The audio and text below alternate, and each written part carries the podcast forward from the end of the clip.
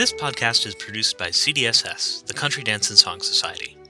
CDSS provides programs and resources, like this podcast, that support people in building and sustaining vibrant communities through participatory dance, music, and song.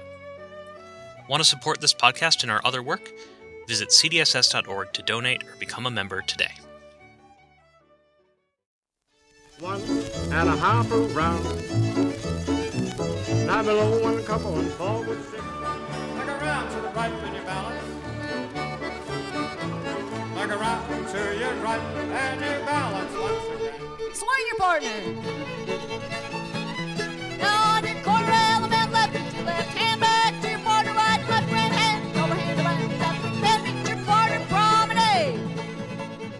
Everybody, swing your partners on.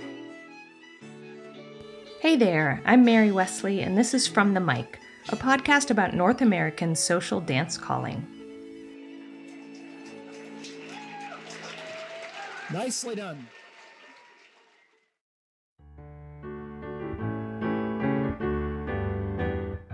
Through conversations with callers across the continent, we'll explore the world of square, contra, and community dance callers. Why do they do it?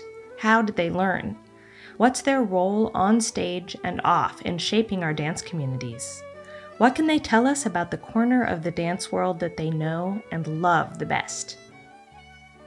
Each episode we'll talk to a different caller, but they all have something in common a spark, a desire to lead, to share joy, to invite movement, to stand in that special place between the band and a room full of dancers, or people who don't yet know that they're dancers.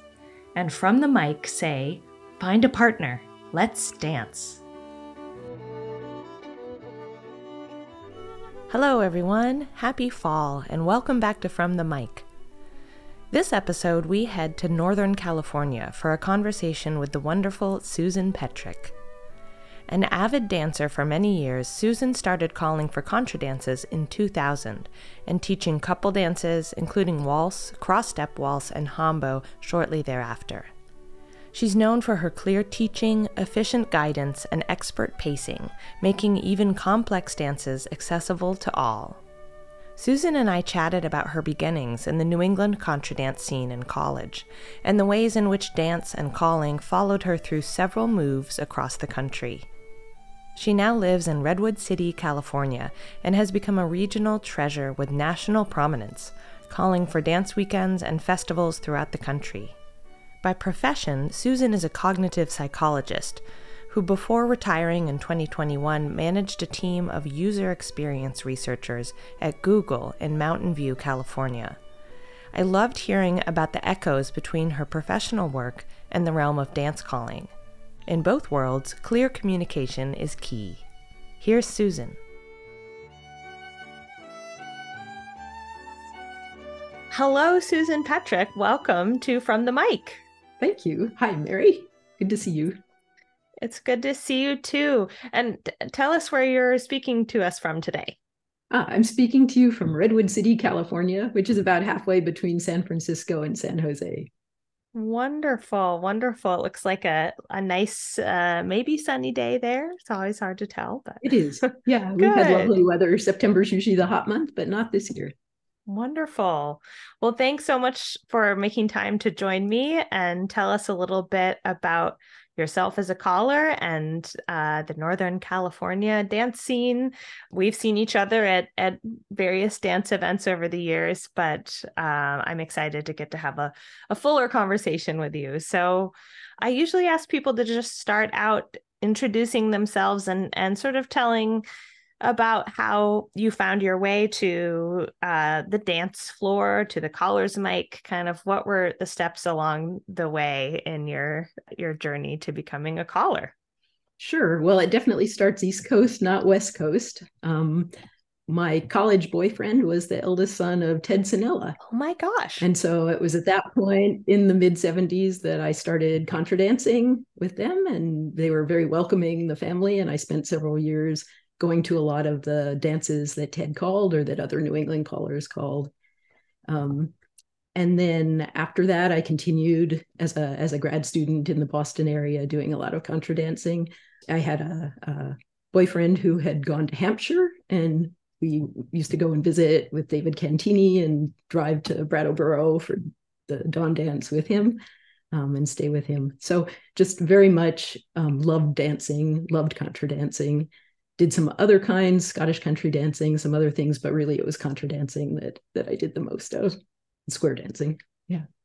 Nice. And was that something that um, you had been aware of before meeting uh, the Sannella family, or was all Not- brand new discovery? Not at all. I think I remember, you know, physical education class, square dancing that I always looked forward to, field hockey ending and that starting. Um, I think my parents did a little bit of square dancing, but not much. So I certainly wasn't aware about contra dancing specifically before that. But I liked it right away, liked dancing. yeah, that's how it is sometimes, isn't it? You're just sort of you get. I found get it the bug. intimidating, definitely intimidating as a new person to be, um, you know, in a big room with lots of people making lots of eye contact. Um, intimidated by um, any dance with any level of complexity, as dances were just starting to be in Beckett formation. I remember lining up and then saying, "Oh, wait a minute, this one's Beckett. Let's sit out and wait for the next one that is properly actives and inactives and something I'm used to." So Wow. And so, yeah, you kind of jumped in at a real hotbed. So, were you going to school in Boston? um at for grad school it was at mit as an undergraduate when i was seeing the sannella family i was at yale so Okay. but dancing all over and and the sannella family lived in the boston area so Nice. And so, where were some of the dances that you went to at that time? Was it the VFW? uh y- y- yes um and the the scout house also um and i remembered actually i'd lived in lexington massachusetts as a child and remembered the scout house as a scout in addition to uh, dancing then later as a as a graduate student um so yeah um once i was um dancing more and and um, staying with David Cantini. It was Western Massachusetts and Greenfield area and Brattleboro dances. From when I finished school and moved away and and took my first job, it was in New Jersey. Um, I danced more sporadically then. Um, when my son was little, I remember bringing him as baby and letting him sleep during dancing, but I wasn't dancing nearly as regularly. Uh, and then I came back to it as a regular dancer when I lived in Lexington, Kentucky, um, Wow. and s- really enjoyed uh, the dancing community there and started going both Lexington and Berea. Um, Berea, as as a mom with a with a child at that point, Berea had a children's room, so you could easily bring a, a, a child along and have them well entertained and happy to go with you and dance yourself. So that worked out really well. Yeah. Um, but the calling came came during that period when I then was already in Kentucky, and somebody said to me at a party, it was actually it was uh, Cary Ravitz, the choreographer, said, "Ah, your voice isn't too bad. You could try calling." Um, I was very much introverted. I know that's one of your usual later questions in your podcast, but um, just the idea of doing it was kind of terrifying. But I had a friend who hadn't been dancing all that long who took up calling within six months of starting contra dancing, who didn't have the um, preferences about dances and wasn't wild about putting together programs. So he let me do all his programming. And that's what drew me in to become a caller. No doubt about it. I loved the puzzle aspect of collecting dances and then fitting them together to make a fun and accessible evening for different groups. And so, as long as I could do that, I had very little desire to get in front of the mic. You started off just completely behind the scenes Yep, programming a dance. Exactly. As a as a dancer, I started collecting dances, paying more attention to what callers were doing and what created a good evening during that period. Um, but I was collecting dances only to be able to program, not ever really wanting to do much calling myself. Um, as a dancer attending weekends, I remember going to one um, brief callers workshop that Sis Hinkle did somewhere there in the Midwest or um, Kentucky, and um, so that was that was something that kind of got me started a little bit. Uh, I started doing at some point. My friend decided he wanted to do his own programming, and so I was losing the fun of that that puzzle experience. Uh, Ah, and at that point, I think I was more willing to try calling one dance in an open mic situation. A little bit later, I did a week long callers course with Lisa Greenleaf at Lady of the Lake Camp. And I think that really got me interested in the walkthrough teaching aspects and orientation teaching aspects of it. And I turned out to really enjoy that too. But the idea of just being up in front of a mic, I know is attractive to people who are very fluent and articulate in that kind of situation. And for me, it was just terrifying. Luckily, when I moved to California, an organizer um, in my local Santa Cruz Mountain area dances was willing to book me, you know, at least at least every month or two. And that was often enough that I kind of habituated to the fear part of it. And I'm sure it was empowering to some, like doing a, managing a challenge that you didn't expect you'd be able to manage. But during that period, I was definitely still nervous about it. I wouldn't eat well or sleep well the week before having to call, even just half an evening or a full evening.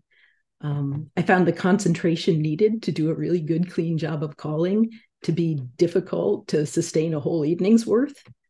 Um, so I do really well the first half, and then the second half, uh, it was more of a challenge to get through things without without making any errors. Um, but doing anything that's scary enough, I've kind of always managed to habituate to it and to get to where I actually enjoy it, and it's not scary anymore. And that's what happened with calling. That's so great. What it's I don't know that I've talked to anyone yet who started with the programming aspect. What and was that you know, what is it about your kind of personality or what attracted you to that that part of it?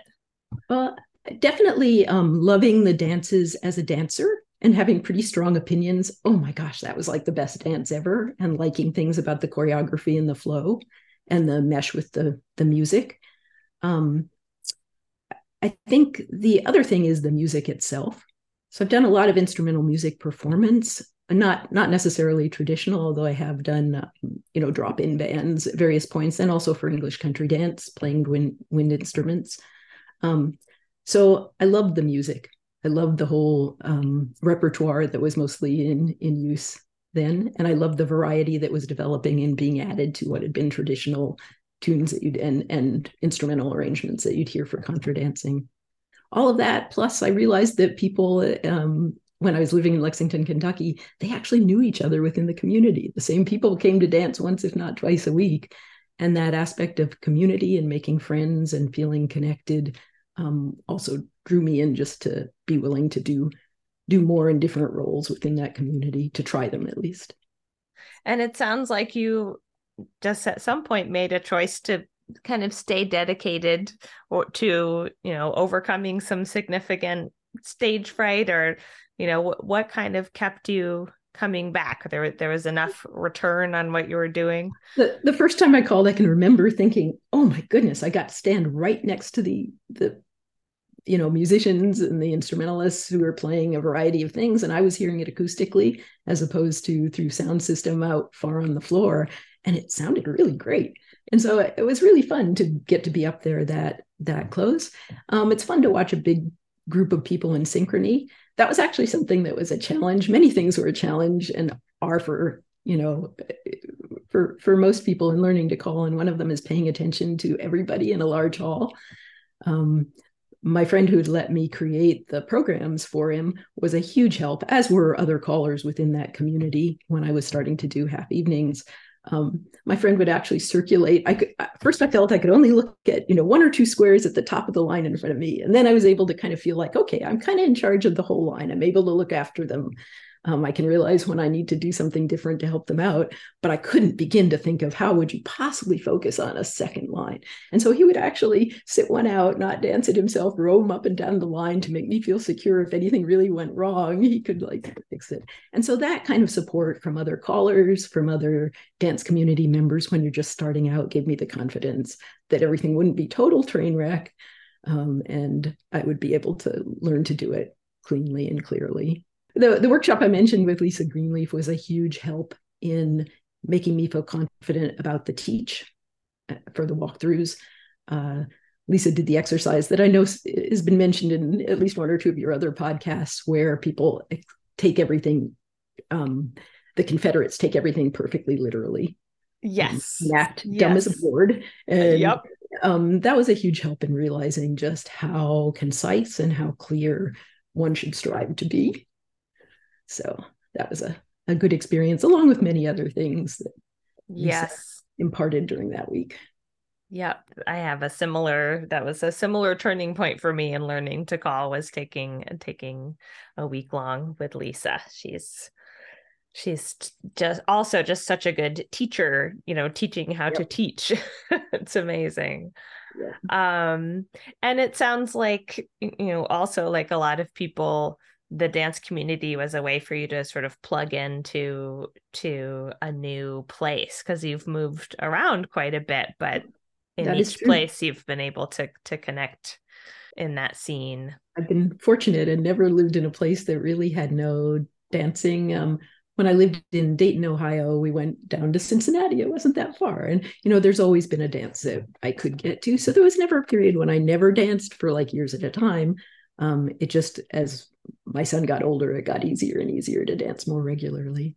So, yeah Yep. and so was santa cruz was the first place you moved in california uh, yes, I lived in the Santa Cruz Mountains, so north of, or in the mountains above Santa Cruz.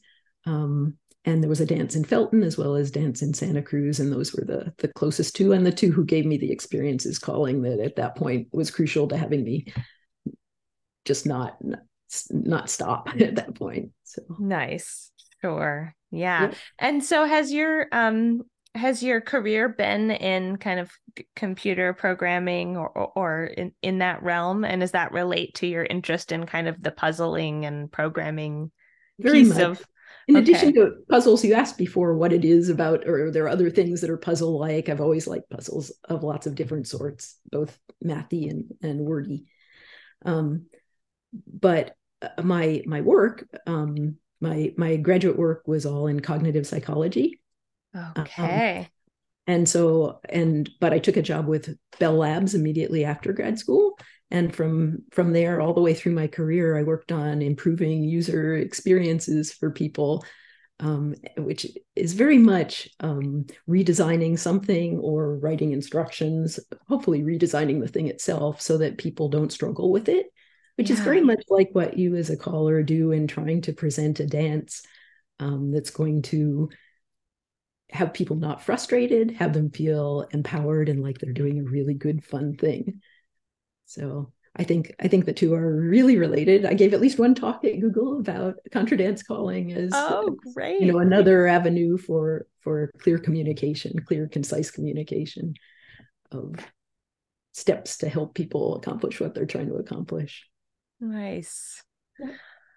So, can you talk a little bit about, I don't know, your your approach to calling, maybe even as it sort of changed over time, because it sounds like you've been doing it for some some time now, and you know, you you mentioned a little bit the the early days of just kind kind of the repetition and getting uh getting that sort of thicker skin to stay up at the mic and and uh you know where else has your caller development taken you and and what are the things that are important to you when you're when you're up at the mic I, I think the things that are most important to me are the experience that I'm creating for the musicians, for the people organizing the dance, but especially for the dancers themselves.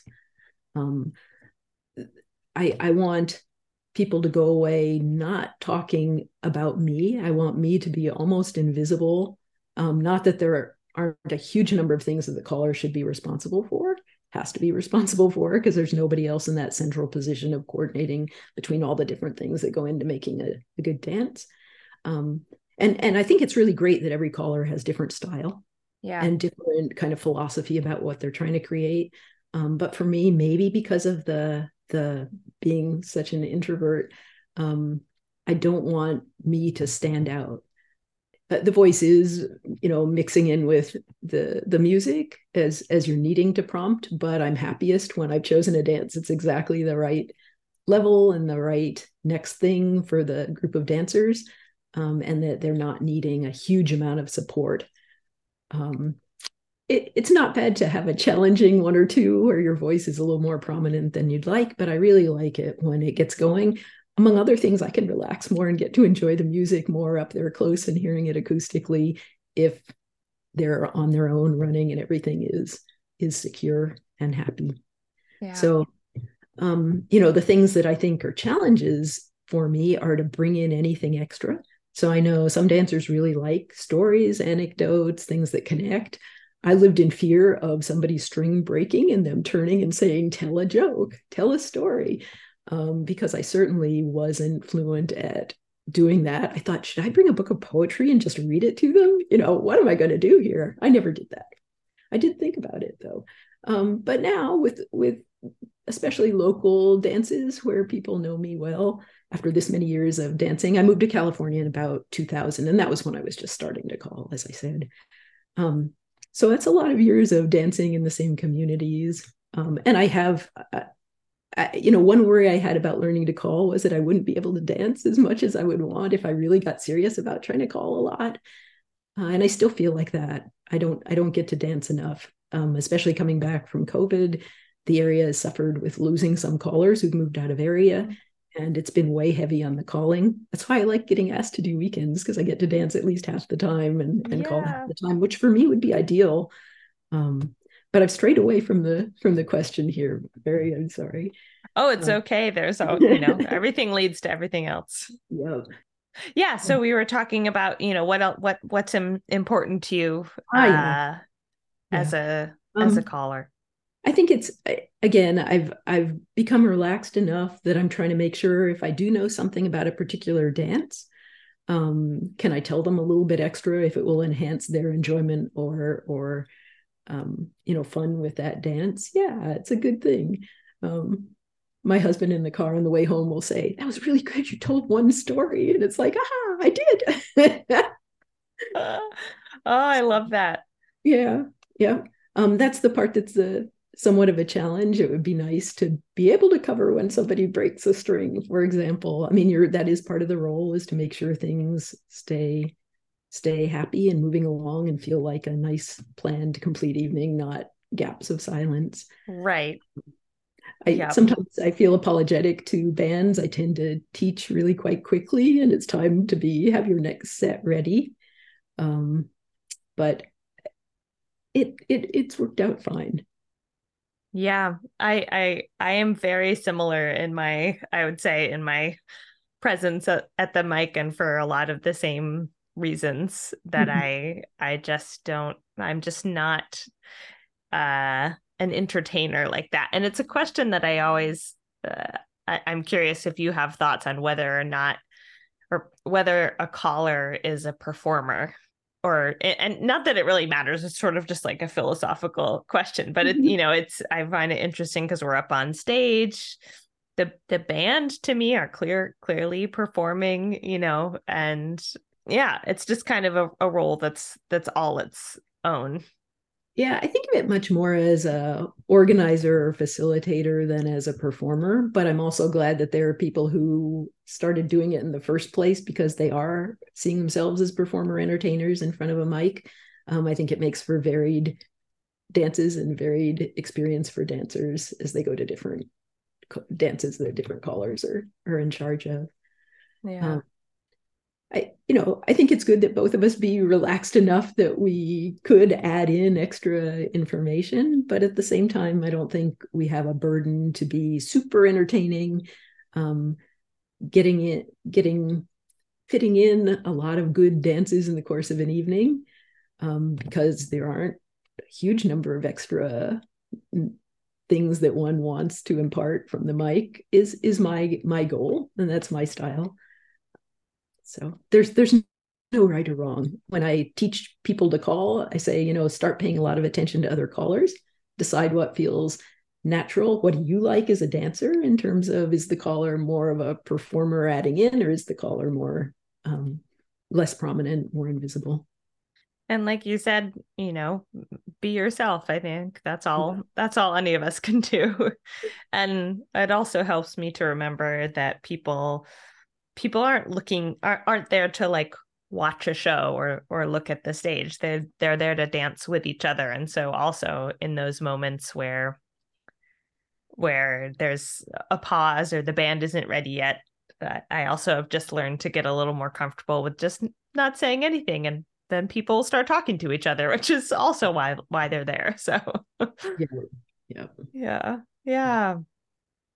And um and I assume that you that you still enjoy the programming aspect of of being a caller. And has that changed over time? Because you were mentioning, you know, when you first discovered dancing there was it sounds like you were describing being just sort of right at that that moment where there was starting to be a broadening of of dance choreography and repertoire beyond um, sort of chestnuts or dances that had really active and inactive roles.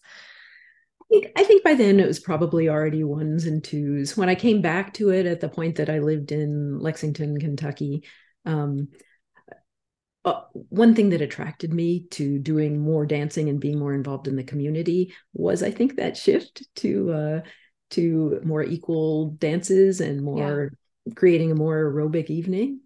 Um, not that I saw it as a substitute for other kinds of um, you know physical training, but it, it's a great fun form of exercise. Yeah, the sociability and the enjoying of the music and moving to music.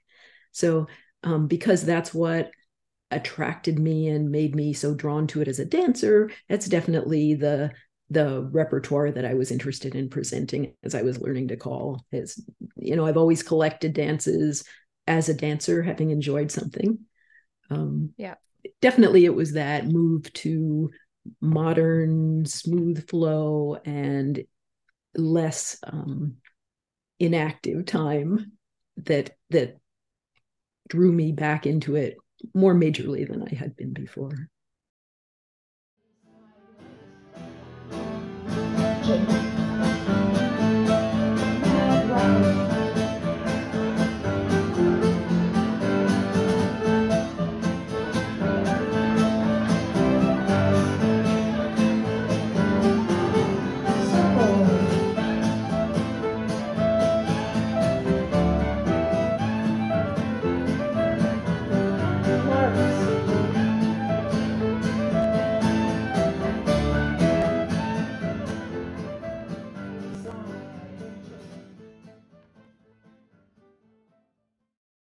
And what's your process when when you are programming?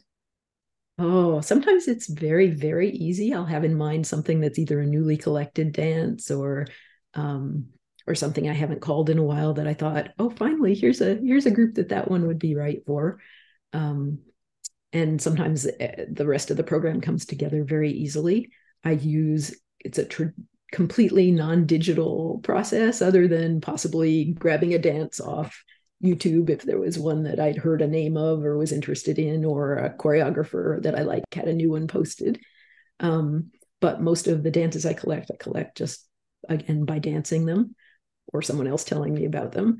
Um, and I look at cards that are arranged from books and I pull them out and put them in order. Um, sometimes it goes really smoothly, and many times I agonize over it for long periods, but I do tend to program in advance often with substitute dances also pulled out. So if one is more complex than I was expecting would work um, because there are a lot of newcomers or for whatever reason, um, I I would have a backup one either that I knew about or had actually pulled the card for already, ready to go but generally i like to program i have a pretty good idea. It doesn't mean that i don't throw it all out on dance number two when i realize no boy the the information i had about this dance was just not what i'm seeing either way either with something more um, higher or lower general experience level on the floor. Um, but a lot of times i can put my program together and i enjoy the time quiet time at home alone as i do that. Um, occasionally i will walk through maybe more than occasionally the whole um, scheme of them just to make sure that I haven't missed anything that counts as too much of something in a given evening. But I do enjoy the programming part and I do like being prepared and coming with some idea of what I want to do. Yeah. And and I'm the other thing is um, sometimes I have a especially calling a lot in the the Bay Area the dances that I know the same dancers may attend um, or calling repeatedly at somewhere that I travel to like Pacific Northwest, um, I pull out whatever programs I've used the last time or two that I called there, or within the last you know four to six months if it's a area I call often, um, and make sure and not reuse dances. Um, it's it's part of the constraint challenge that I put together for the puzzle. Would anyone really know if I called and overlapped a lot?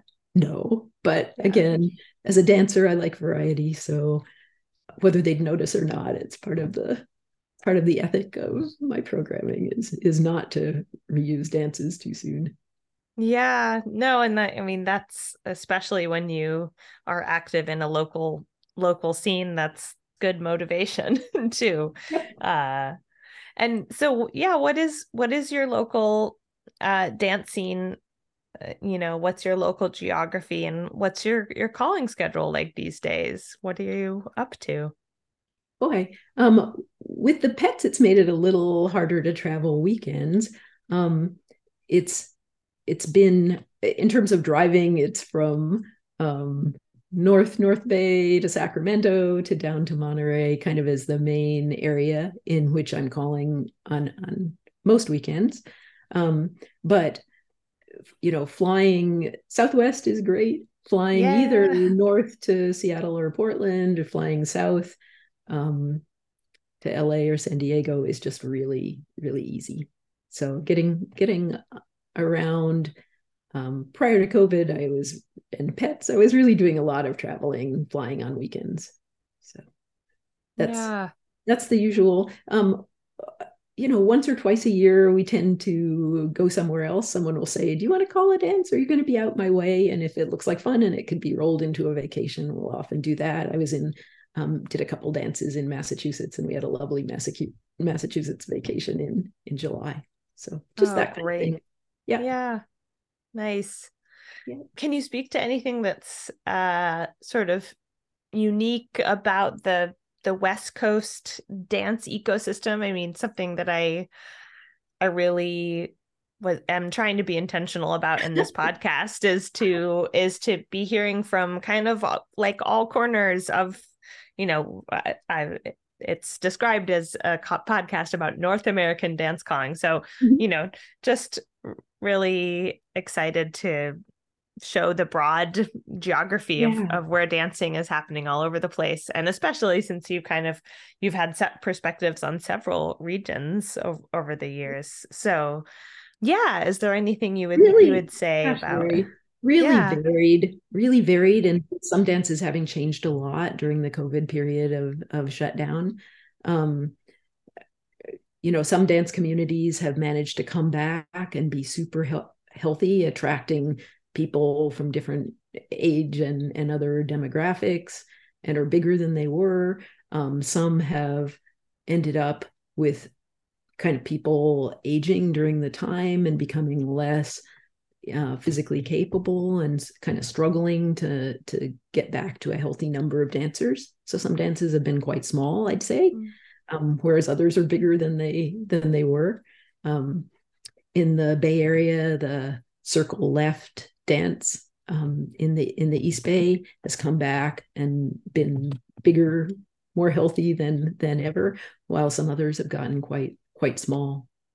So I, I think highly varied, probably like everywhere else in the in the country. There isn't one thing that's a oh, West Coast dances you know, or this way. Um, I certainly noticed when I moved here that there were regional differences. So mm-hmm. as I'd learned to the length that I'd learned as a just beginning caller to run dances when I was in Kentucky and Ohio area. When I came to California and in the Bay Area started calling, people would come up and like make cutting gestures across their throats to say, You have run this one long enough, stop it now. And it's like, Oh, but I'd look at my watch. It's like, it hasn't been that long. But to them, they were used to more shorter dances in the course of an evening. So that was something to realize. It's like, oh, okay.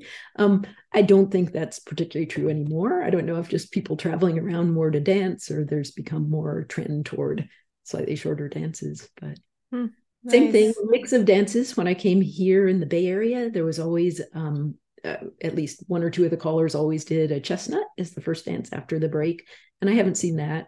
That's you know changed both with callers getting older and stopping calling as often. Um, yeah.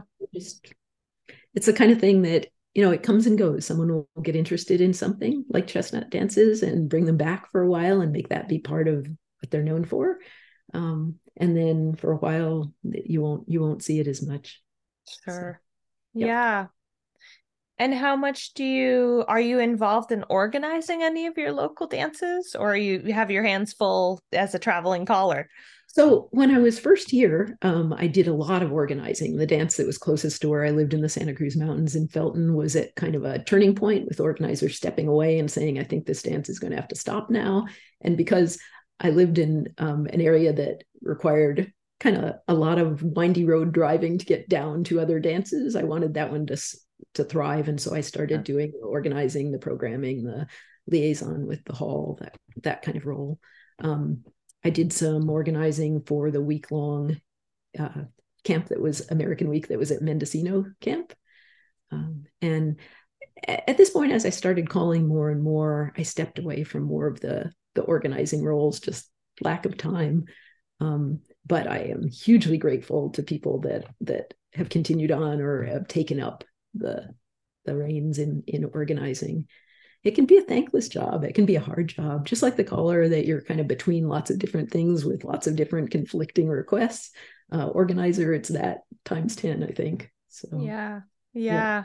Yep. I, we're, I'm very grateful for the people who, who hire me. And I, I also have had times where I've been in the organizing role and, and less so now, but it, yeah, it certainly gives you a, a real appreciation for you know the people who kind of hold that foundation to, that makes makes all all of this dancing and enjoyment possible to you know book the venue get the insurance all the all the fun things. Clean the floor afterwards. Exactly yeah. required by the hall. Yep yep. Yeah. Um, i wonder too how you think about your role as sort of a a leader in the the sort of mm-hmm. broader dance community as a caller you know beyond standing at the mic and teaching the dances you know are there other values or ways of thinking that you try to put out into the world as, as you are either at the mic or on the dance floor? You know i, I think there's like like you said callers are often in that very visible spot where perhaps we have more put on us than we should but it is also a position of influence in some ways. So yeah. I mean things that i like to encourage either as a dancer or a caller is people being really kind and caring for each other when out on the floor and appreciative to the to the music for the music to the musicians. Um, so anything i can do whether dancing with with newer dancers and make sure or or calling for newer dancers and making sure and talking to them at the break and making sure they know they're doing really well and you know um, all of that i think is really important toward keeping communities healthy and that and that callers do have a role to play in that. Um, if someone up at the mic was feeling resentful of having to cater to beginners or having beginners you know, in the way of something complex that they had in mind that they wanted to do on the floor, I think that would communicate itself and be a really bad thing. And I think Mhm. callers usually are very sensitive to um, reminding experienced dancers to help newer people, letting experienced dancers know there are newer people on the floor. Sometimes they hardly realize it if people are hanging out and not getting drawn in, or if people are dancing in a line that that's ending up filling up late with newer people. yeah Um, so anything a caller can do, or me as a dancer can do, toward making sure that it's a very uh, inclusive atmosphere that that we're all working together toward one aim, which is a happy, coordinated floor. Um, and that I'm hugely, as a caller, I try to express how proud I am when when things go really well um, because it does feel like I'm proud for the group. You should all be feeling proud. The musicians should feel proud. Everything came together and worked really well. yeah That's kind of my philosophy of what what I hope happens. Um, yeah yeah. Lovely. I'm curious. I'm sure this rarely happens, but do you if you ever have a moment of frustration at the mic, how do you how do you navigate that for yourself or Occasionally, I hear myself saying, "Left hand, your other left hand," and so I try not to allow myself to do that more than once or twice an evening. Um, or occasionally I'll say, you know, stay alert at this point because otherwise there'll be somebody chaining and there'll be nobody there for them to chain to. It'll be pathetic. And it's become a little bit of a of a running joke with people who dance to my calling all the time. They'll say pathetic before I even get there. So I try not to to overdo that. It's not really, it doesn't feel like frustration in the moment. And I tend to take it on myself when something doesn't go well. And um, it's a learning each each time i teach and call a particular dance it's a new experience. It's a new experience. It's different people on the floor and it's different musicians and it's different hall. It's different everything. So i'll kind of debrief with myself. It's like whoa that was not the right sentence to use to describe that. Um, and that's you know, I try not to get too upset about it, but to take it as data coming in, like any other experiment, experiment with a particular design. Back when I was doing um, user experience design, um, that's that's interesting information. Let's take it in. Let's use it. Let's do it differently next time, but let's not, you know, have it derail everything. I think the the main thing I do with frustrations about things that didn't go right um, is debrief in the car with my husband on the way home, which helps a lot. Yes. So, and he, because he's there dancing and often dancing with beginners, um, which I'm hugely grateful for, I'll be able to hear different perspectives of how how did that feel at that point, you know? Ask him, Oh, that- break. Is this the sound seems to be not good at the back? Is that true? Or are you having trouble hearing me there? It's really helpful to have, and friend dancers will will also give feedback when asked. To Yeah, it's so good to have those Yeah. sounding boards for that. Absolutely. I think it's been really helpful for me for life in general to develop skills toward not being uh, immediately defensive when somebody provides negative feedback. So that's been a, a good one to learn. And Lisa and other coaches have, um, you know, modeled good ways of of doing that. Um, I know. It's, it's helpful in general to, for me to have developed the skill of at least some of the time being able to say thank you for the feedback um, when what's in your head is, oh my gosh, they don't know anything.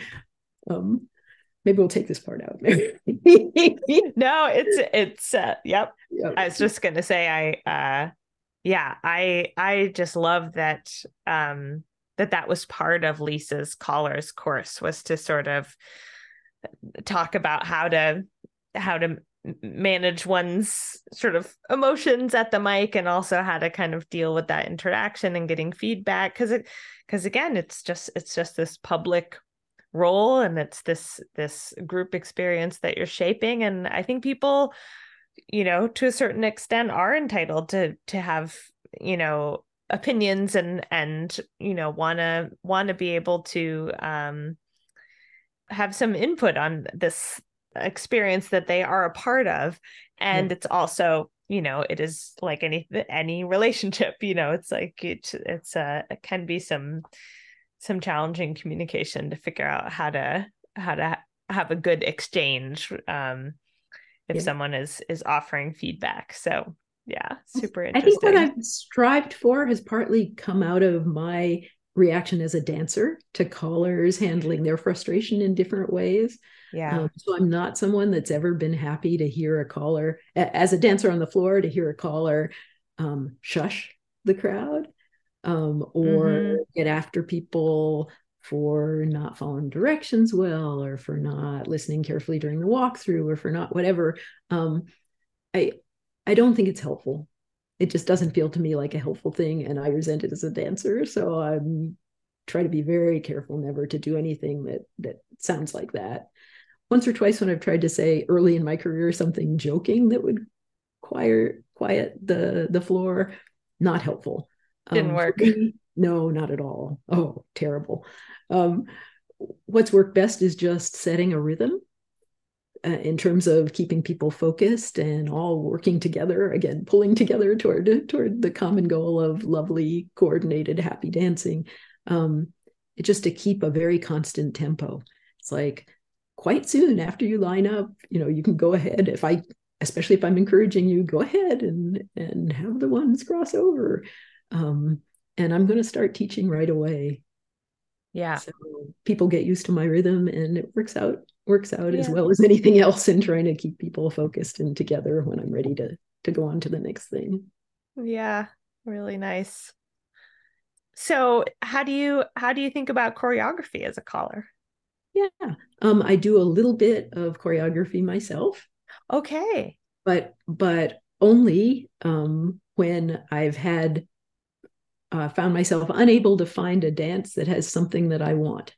So as a dancer, if I've enjoyed something, but you know, there's there's no neighbor swing, there's not much neighbor interaction, there's something I don't like, but the one particular sequence is lovely. Um, then I will write a dance if I'm able that that incorporates that. Um, an example is uh, facing someone across the dance, boxing the net, and pulling through into a right and left through.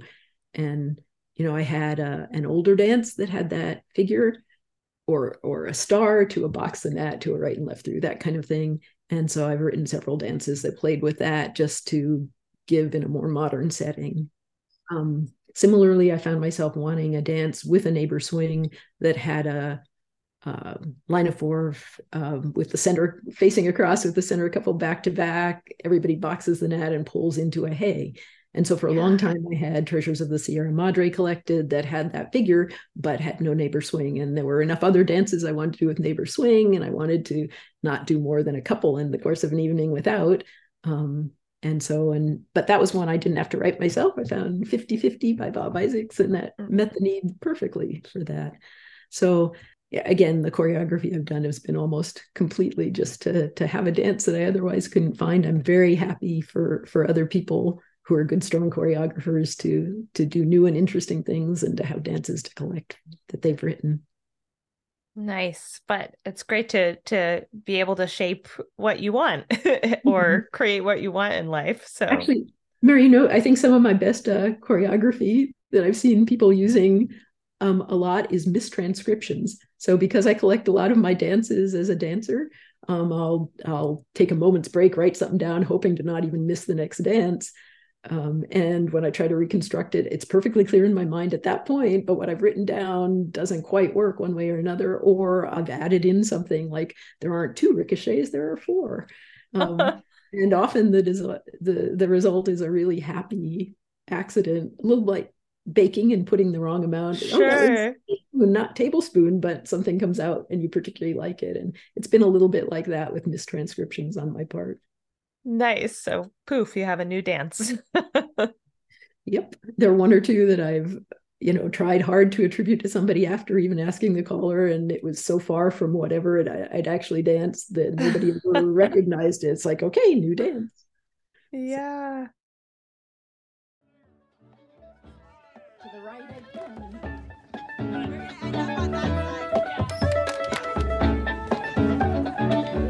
partner on the side, balance, and swing your partner. Partner swing. As a couple, Jen's passing by the left shoulder, promenade across.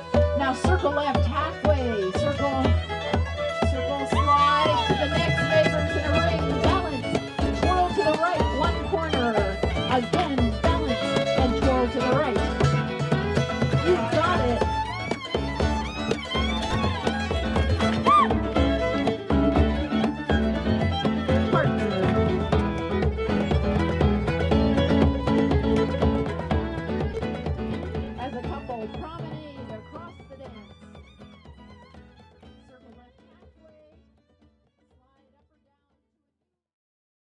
Well, I was just gonna gonna ask a little bit more um how you organize your your dance collection and- whether that's connected to kind of choreography and and um if that plays into how you approach programming too, kind of arranging different Definitely. figures. Yeah.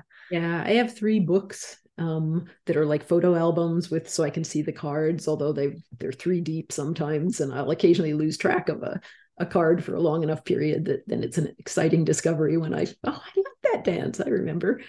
Um, and then within the books, when I really take the trouble to get them organized, it's by kind of signature move, like all the Petronella dances together.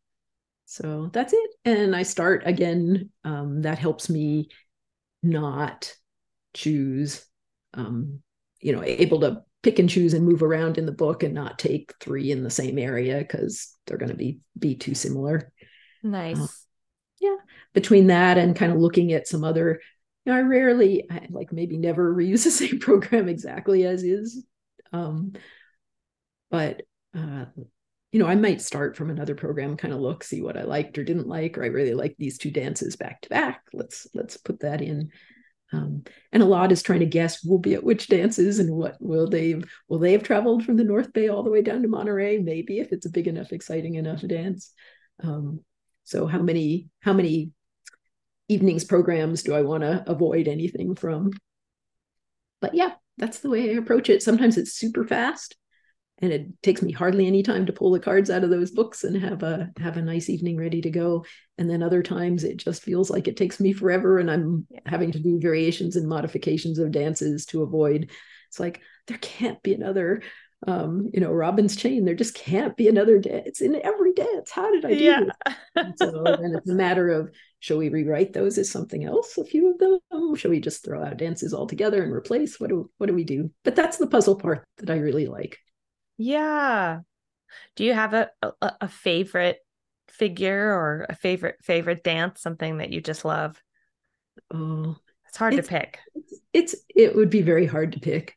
Um, there are a lot of them, uh, you know, useful for different things. The the choreographers I've mentioned a couple of them already. Um, but I find myself using Rick Mohr dances and Bob Isaacs dances, and sometimes um, there'll be you know a bunch in a row. It's a look, it's another you know Bob Isaacs dance.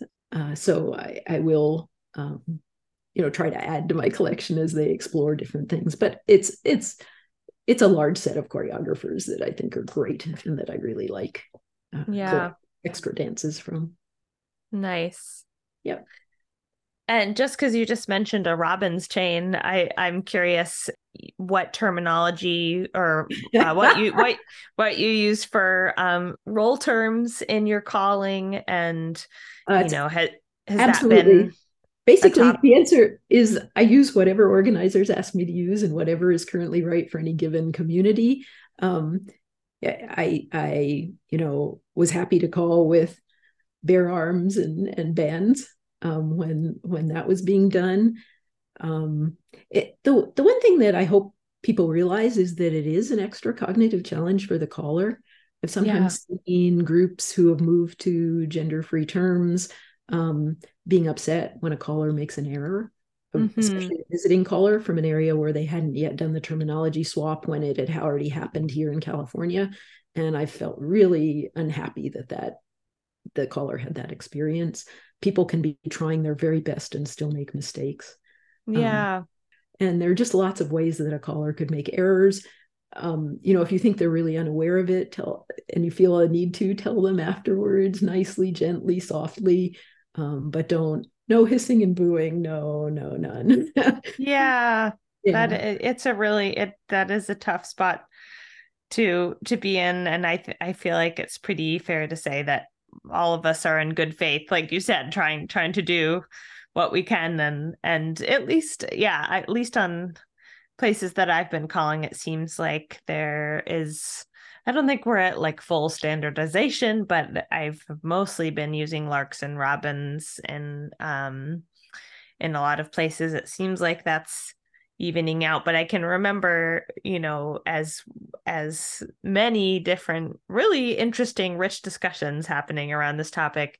And and uh, that was also resulting in in trying out a lot of different uh, oh, yeah. terms and, and that was that was hard i can remember one weekend caught doing um, a gendered terms dance uh Jets and Rubies dance and then a Larks and Robins dance sort of mm-hmm. all on a weekend and my my brain you know is a, fun challenge but there, yep. but it was definitely there were definitely some slip ups um I've liked you know growing that ability but like you say it is it's something that just takes time and practice yeah the other thing that's been good um, learning for me is that even though people see everything as my responsibility really referring them to the right person who can maybe more productively use the feedback they're giving um, is a good way to go. Uh, they have no sense of um, colors, or at least I do what organizers ask me to do, as opposed to I do something because I have strong political belief in it, and right. so or another, regardless of what. Um, and so that's a case. Even even something like sound, getting the sound right, people will come up and tell callers, you know, your voice sounds this way or i can't hear you or it's it's muddy um, and it's like that's great feedback but there's you know and i'm glad i know it but here's somebody i want you to go say that to right now. Right who has more more agency over that. Maybe can do something faster than i can about that or more helpful than i can. Yeah. Yeah yeah. Yeah. Yeah we really do exist in in an ecosystem of and it's good for for Yeah. people to see the see how all the parts work together. Exactly. Um oh. I may have to say no bark there sorry oh we have a furry friend visiting on screen i was wondering who the pandemic pets were yeah that was one of them You can kind of oh there. little little dude that. looks like they're a doodle downstairs at least yeah that one's a doodle the Totally downstairs fine. a, a different mix um Um, I feel like we're maybe wrapping up. I was one little thing that was sticking in my head is I was just I was curious. You mentioned doing a presentation at Google where you you used to work about contra dancing, Mhm. and I don't know if there's anything to share there, but that just piqued my interest, and I was curious what you talked about and and how uh how your colleagues received it. I, I think a lot had to do with um, using language that was really concise and clear um, in in communication. Uh, they really liked it because it was. If you think a lot of people talking about work that they'd done, um, I got to use beautiful photographs um, and and music background that was appropriate, and it was just really fun. It was a fun talk. Um, I know I couldn't, I couldn't have been there in person wherever the um, I was working in a remote office, I think, at that time, and so I recorded the whole thing in advance. But it's lost. I don't know where it ended up. I don't know. Ah. it. Um, but I think other people. Um, I think that Lindsay Dono may have also done something similar and done talks that connected up her her uh, professional, you know, career yeah. contra dance calling. So Yeah, I just I I love seeing how dancing can find relevance out in in the broader world and and uh offer lessons and wisdom at, out there. Um because I think there's there's a lot. It's a lovely space to kind of you know yeah experiment learn and then Yeah. br- bring it out bring it out to the world I, I love treating each night as an experiment, and it really is. Everything comes together differently. No two dances, no two evenings of contra dancing are ever exactly the same. You never know what it, it's going to turn out like, but you know it's going to be unique, never to be exactly duplicated, and that's that's part of the joy of it for dancers and for for a caller. Absolutely, and always something to learn. Yeah. Yeah. Um, the other thing, I- don't know if there's more to say, but I'm just curious whether you uh, what what your interaction was with Ted Sannella. I mean, he must have just kind of just been start, but it's like you can't really just like drop that name without without being like, wait a minute, did you know? Did you get a chance to you know? I don't know, e- ex- learn anything about him as a caller, or was he just kind of like your your your boyfriend's dad at that point? Oh no, very much. Um, I I walked dances as he was had had written them in the living room.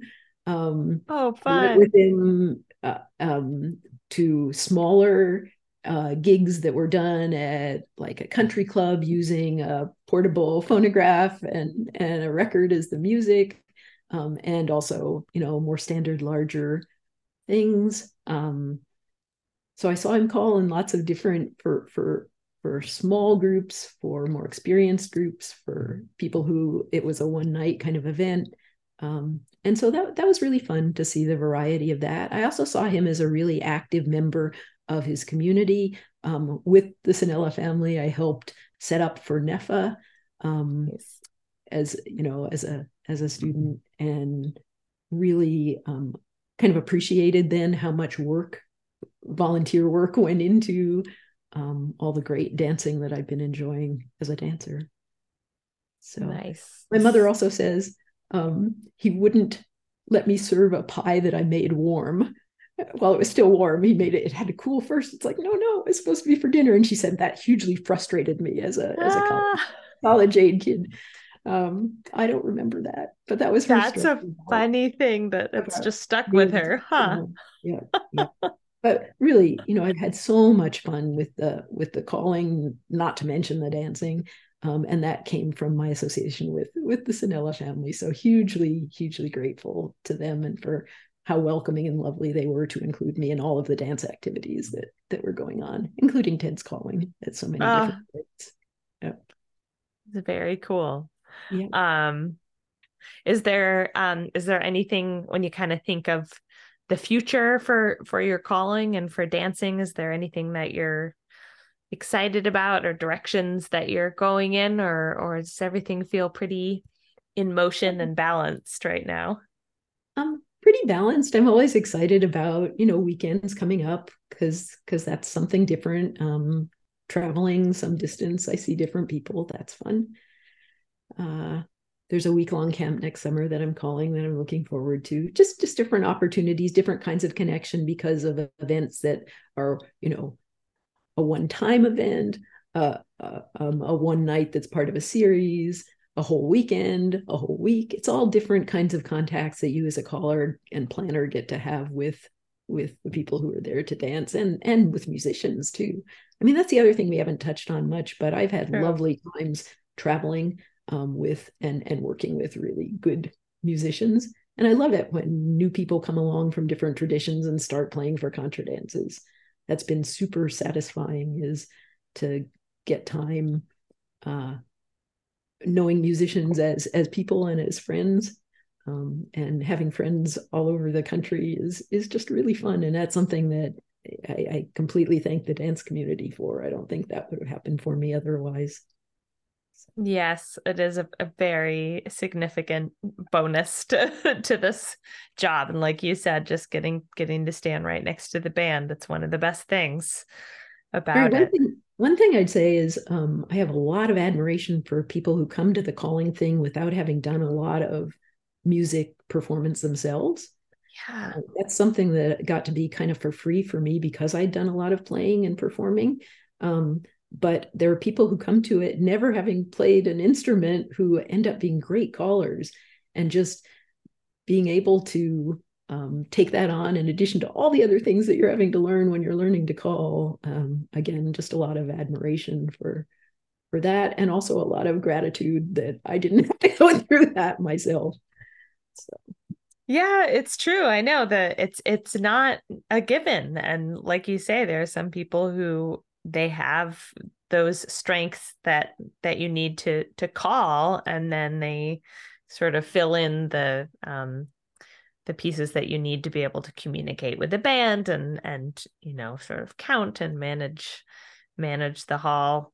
That's the the other aspect I love is just the teamwork with the musicians too and knowing that they that you know I know some stuff but they they've really are holding down that aspect of things and and uh yeah just getting to be colleagues for for an evening it's so fun yeah. Um, that's something I know you've covered in some of the other podcasts, but just the idea of when you start out calling, you may be working with bands that are newer too and that are struggling more. Um, and it's just so easy when you get to work with a really experienced band when you're used to working with um, you know an irish band that plays a lot of crooked tunes and you got to figure out to deal with that as a newer caller when there's five other things that are grabbing your attention. So yeah. for people anybody listening who's who's more starting out it gets a lot easier. It You does. get booked for more experienced dancers and for more experience with more experienced musicians and it all gets easier it does. Keep doing it. You, you still have the skills you've developed working in in tougher situations but um, but it can just be a complete joy to be able to relax more. Yeah.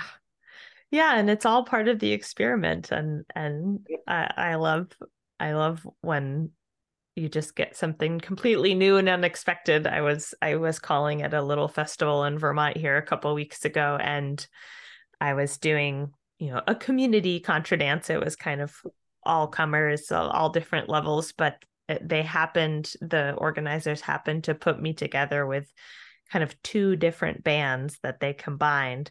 So we had a six piece band with three fiddles an accordion player a guitar player and a bagpipe player. And most of them there were some a few few of them had uh experience playing for contras. A few of them did not Uh-huh. but we all we all just got together and and made it work. And uh sometimes that element of of uh you know inexperience but like courage and sort of necessity of having to make something happen can result in something really fun too. So i think it was a successful experiment but it was certainly exciting Glad to hear it. I definitely Yeah. like to talk to musicians ahead of time if they haven't done many contra dances, um, so they know what to expect from from me and from the evening I'm going to create. yeah establish some some ground rules some some yeah Just- com- just common seeing- language It helps me know common language. It helps me know, um, you know, what support they're going to need from me to know something about their level of of experience. Um, helps me know are they going to be able to play up to tempo, likely or not, and what do I do in planning ahead of time if I know probably not. yes yeah Yeah. yeah always something to learn Good. Great. Well, as I think you you know, I have three closing questions and we've we've touched on some of them a Mhm. little bit, which is totally totally fine. But um the first one you have mentioned a little bit, but I usually ask people about how how they notate and keep their um their dance collection uh because called that's something that's really central to being a caller. You have to sort of build this this library of repertoire. So it sounds like you have been cards from the start and and, And into the cards. future it sounds like yeah Yeah. Only once have I managed to get to a dance not having any cards with me. Um, and luckily I had a pet sitter who who photographed and sent the the program for the night. wow Yeah. Yeah. Um but yeah, just the the physical cards and card collection over the years. Um, I do occasionally now use some of the online resources to be able to do searches if I'm really stuck and looking for something particular. Uh, it doesn't happen too often, um, but either it will remind me of a card that I didn't think to look at, or you know, add a new dance to the to the collection. nice Yep. nice and do you have a uh, a box of cards or you said you had n- binders Books, books Uh, designed books. for holding photographs that the cards slide into. Okay. you know, it used to be very tidy and there was one card per slot and plenty of spaces to add new dances because I because of these three, you know, kind of by by complexity level uh, yeah books of cards. But um and and I, I weed dances out and remove them from books as I replace them with things I like better or things I just find I haven't called in a long time. I haven't needed. Um, but right now there are about you know two or three cards per slot, and they kind of hide each other a little bit. It's not an ideal situation, and it kind of drives my husband crazy that I don't have good. I like using my own, you know, over the years notation. Um, a lot of my cards are completely illegible because at first, especially, I was so nervous with the sweaty hand holding the paper card that the writing has come right off, and it doesn't matter. It's still the card I've always used. Yeah. It doesn't matter if you can't read, you know, B1 and B2. I know I really do know the dances, but it's just the familiarity of seeing my own thing in my own hand. yeah Yep. But I love it when musicians say, Could I look at your cards? It's like, sure, you can. Good luck to you. yeah let, me, let me tell you what that what actually is. And they said, You can't read this at all. The writing's completely gone. It's but it's my card. I know what it says. I yeah, it is. Yep. it's true. The mo- the longer you've been using a system, it is harder to change. I think. Yeah. Yeah. Um, Nice. Nice because regardless of um, you know, internet connection, uh yes, it it's guaranteed to work. and, and you know, some of the halls actually are are remote enough and don't always have good cell signal. Works well. So you're safe, safe with your cards. Yep. Um, do you have any pre or post gig rituals, things that you like to do to get ready for a dance or to or to wind down afterwards? For for getting ready, I definitely like to have done uh, uh programming uh in advance. Um I now can sleep and eat normally. I'm not tense. Good. Thank goodness. Thank goodness. Um to to wind down, I think it's really important to me that I be able to chat in the car on the way home. Um, so having a husband who loves to dance, who's there, who's helping out with newcomers on the floor, and then who will listen to me go back over things. It's like, boy, that didn't feel so good. You know, why do we think that was confusing? Or, um, you know, this aspect of this dance didn't didn't seem as as good as I would like it to be. Should we change that up next time?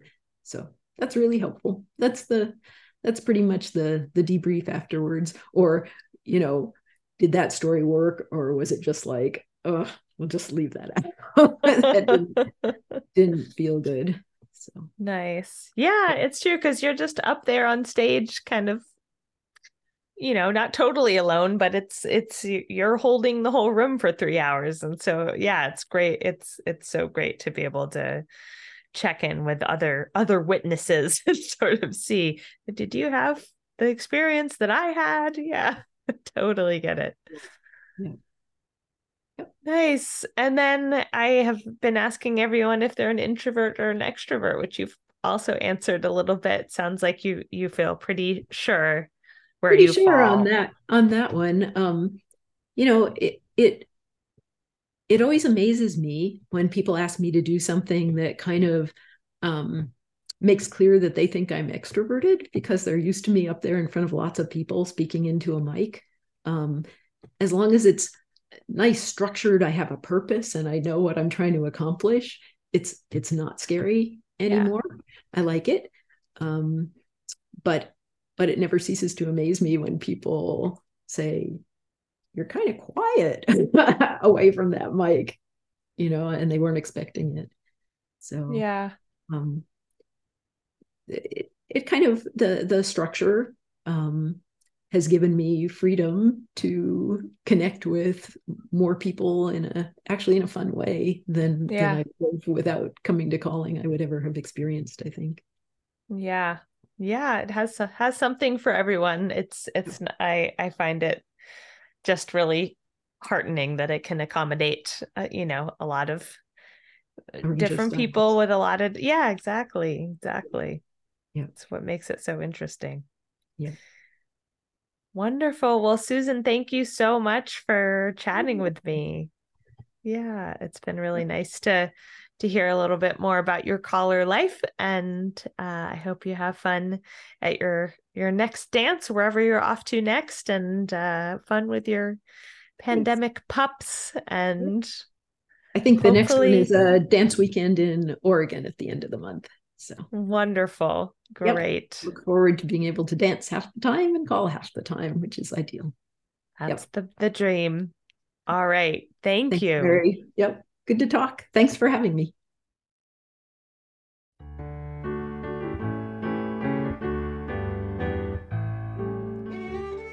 Thanks to Susan for talking with me. You can check out the show notes for today's episode at cdss.org/podcasts. This project is supported by CDSS, the Country Dance and Song Society, and is produced by Ben Williams and me, Mary Wesley. Thanks to Great Meadow Music for the use of tunes from the album Old New England by Bob McQuillen, Jane Orzechowski, and Deanna Stiles. Visit cdss.org slash podcasts for more info. Happy dancing! The views expressed in this podcast are of the individuals and do not necessarily reflect those of CDSS.